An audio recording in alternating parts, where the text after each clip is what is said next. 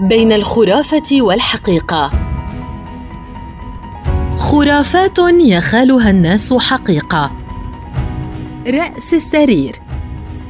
إذا قضى المحتضر نحبه في غرفة ما وجب أن نخرج منها قاعدة السرير حيث يستقر الفراش الذي احتضر فيه الميت.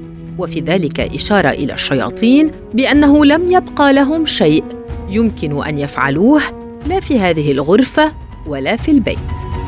رأس السنة. كل ما نفعله في يوم رأس السنة خيرا كان أم شرا نفعله في كل سنة.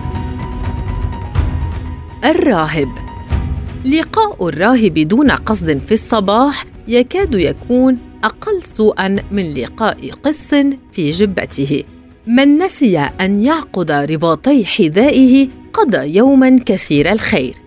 أما نسيان عقد رباط فرد الحذاء الأيسر فلا يعد إشارة فأل أما نسيان عقد رباط فرد الحذاء الأيمن فيشير إلى خبر جديد غير منتظر والربطات هي أيضا أشراك يستخدمها الصيادون المخالفون الذين يصيدون في غير الموعد المقرر شرعياً أو بطريقة ممنوعة أو في أرض للغير.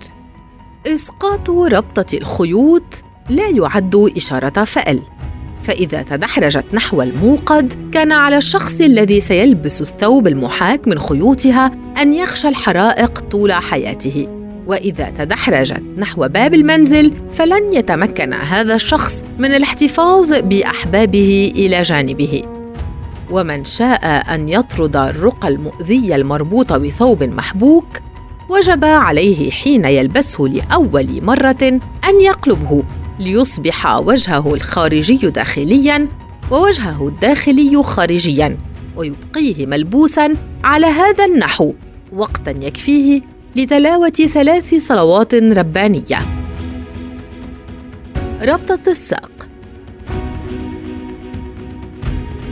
إذا فقدت امرأة شابة ربطة ساقها فهي ستكون أمًا خلال العام. زهرة رقيب الشمس. إن لهذه الزهرة التي تتبع الشمس في مدارها عدة فضائل. إذا قطفت في شهر آب وغلفت مع سن ذئب بإحدى أوراق الغار ألفت طلاسما لإيقاف الثرثرة. ومن دس هذه الزهرة تحت مخدته رأى في نومه وجوه أولئك الذين يقتحمون المخاطر لسرقته.